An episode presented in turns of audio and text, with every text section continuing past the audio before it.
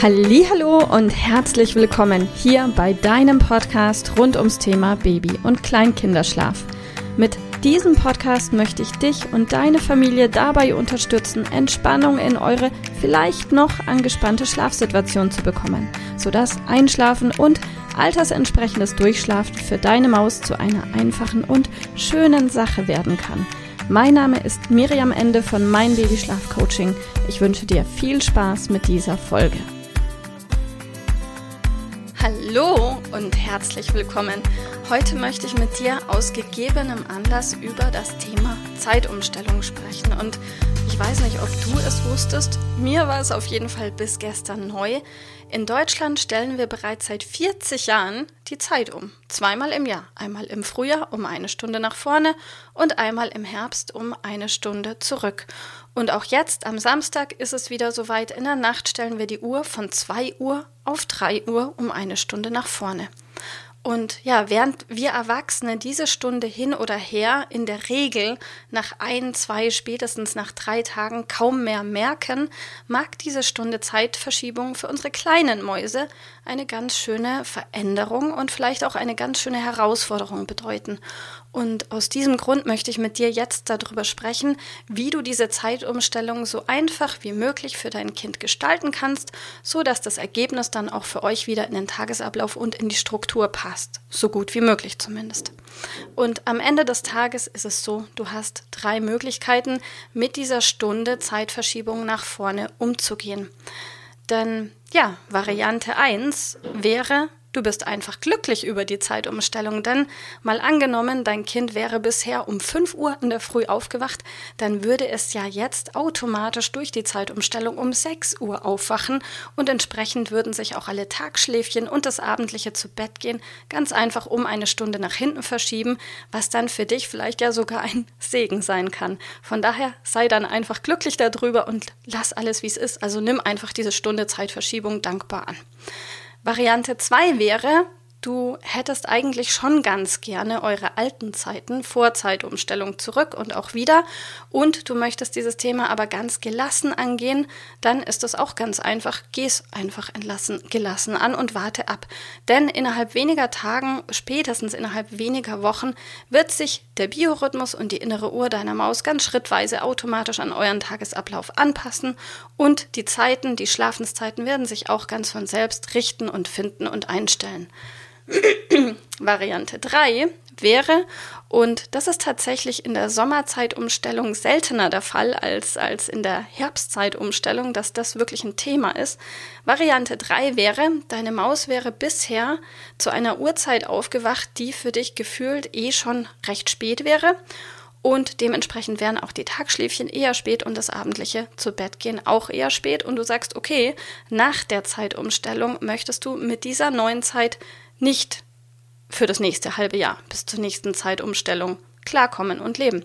Dann ist das ganz einfach, das kannst du aktiv beeinflussen. Und zwar, lass uns mal ein Beispiel ansehen. Mal angenommen, dein Kind wäre zum jetzigen Zeitpunkt zehn Monate alt, dann hätte es höchstwahrscheinlich zwei Tagschläfchen, denn für dieses Alter, zehn Monate, sind zwei Tagschläfchen optimal. Dann könnte die Situation bei euch so ausschauen, vor Zeitumstellung, aufwachen in der Früh um acht, Erster Tagschlaf um 11, zweiter Tagschlaf um 15 Uhr und abends ins Bett um 20 Uhr. Würde automatisch bedeuten, dass eure neuen Zeiten nach Zeitumstellung sich um eine Stunde verschieben, sprich Aufwachen wäre dann um 9, erster Tagschlaf um 12 und zweiter Tagschlaf um 16 Uhr und dann abends ins Bett um 21 Uhr. Und wenn du sagst, 21 Uhr passt für dich nicht so, weil du auch gerne vielleicht mal einen Feierabend mit deinem Partner genießen möchtest und sagst, nee, ich wünsche mir einfach, dass meine Maus auch in Zukunft weiter um 20 Uhr schläft, dann ist die einzige Chance, wie du dieses Umstellen aktiv gestalten kannst, über ein Wecken in der Früh. Und das ist ganz einfach, denn es hat sich gezeigt bei uns, dass fast alle Babys und Kleinkinder wunderbar damit klarkommen, wenn man sie ganz langsam schrittweise im 20-Minuten-Takt umstellt. Und das würde für dich in der Praxis bedeuten, dass du dein Kind einfach an Tag 1 nach Zeitumstellung oder auch zwischendurch, wenn du dich dafür entscheidest, diesen Weg zu gehen, 20 Minuten vor der erwarteten Aufwachszeit in der Früh wächst. Also in unserem Beispiel wäre das dann, du gehst davon aus, deine Maus wacht um 9 Uhr auf, dann würdest du sie um 8.40 Uhr an Tag 1 wecken, würdest den ersten Tagschlaf auch 20 Minuten eher anbieten, also 20 Minuten vor 12, den zweiten auch 20 Minuten eher und abends auch 20 Minuten eher zu Bett. An Tag 2 würdest du alles um 40 Minuten verschieben, sprich du würdest dein Kind in der Früh um 8.20 Uhr wecken, den ersten Tagschlaf dann entsprechend auch 40 Minuten eher anbieten, den zweiten auch und abends auch 40 Minuten eher zu Bett. Und am dritten Tag, tata, hast du alles schon um eine Stunde nach vorne verschoben. Das heißt, du würdest deine Maus dann um 8 Uhr wecken, wärst also bei euren alten Ursprungszeiten 8 Uhr aufstehen, erster Tagschlaf 11 Uhr, zweiter Tagschlaf 15 Uhr und abends ins Bett um 20 Uhr. Es hat sich wirklich über viele 100 Kundinnen, die wir bisher begleitet haben, gezeigt, dass 20 Minuten Schritte echt was sind, mit dem alle Kinder gut klarkommen. Wenn dein Kind schon älter sein sollte, eineinhalb Jahre oder älter, kannst du durchaus auch schon größere Schritte wählen. Du könntest im Halbstundentakt zum Beispiel vorgehen, wenn du das möchtest, musst du aber nicht. 20 Minuten funktioniert wirklich für alle wunderbar. Also du siehst, Zeitumstellung im Frühjahr, in der Sommerzeit ist total einfach. Im Herbst ist es ein bisschen schwieriger, aber da können wir dann gerne im Herbst, wenn es soweit ist, darauf eingehen. In dem Fall einfach, ja, jeden Tag 20 Minuten eher wecken, bis du da angekommen bist, wo du sein möchtest. So, und jetzt kommt die Herausforderung. Denn vielleicht musst du ein kleines bisschen Geduld haben. Die innere Uhr von Babys und Kleinkindern stellt sich bei den meisten Kindern innerhalb von wenigen Tagen oder einer Woche um. Es gibt allerdings manche Ausnahmen an Kinder, die brauchen bis zu drei Wochen, bis ihre innere Uhr sich auf die neuen Zeiten umgestellt hat und dran gewöhnt hat.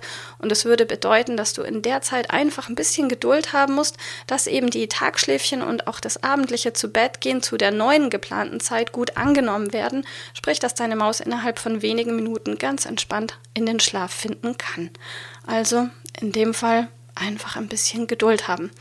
Ich möchte dir dazu ein Beispiel aus der Praxis geben, wie unterschiedlich Kinder da sein können. Denn ähm, mein Mann und ich, wir waren letztes Jahr mit unserem Sohn Johannes im Urlaub. Und der Johannes war zu diesem Zeitpunkt drei Jahre und drei Monate alt und hat eigentlich keinen Mittagsschlaf mehr gemacht.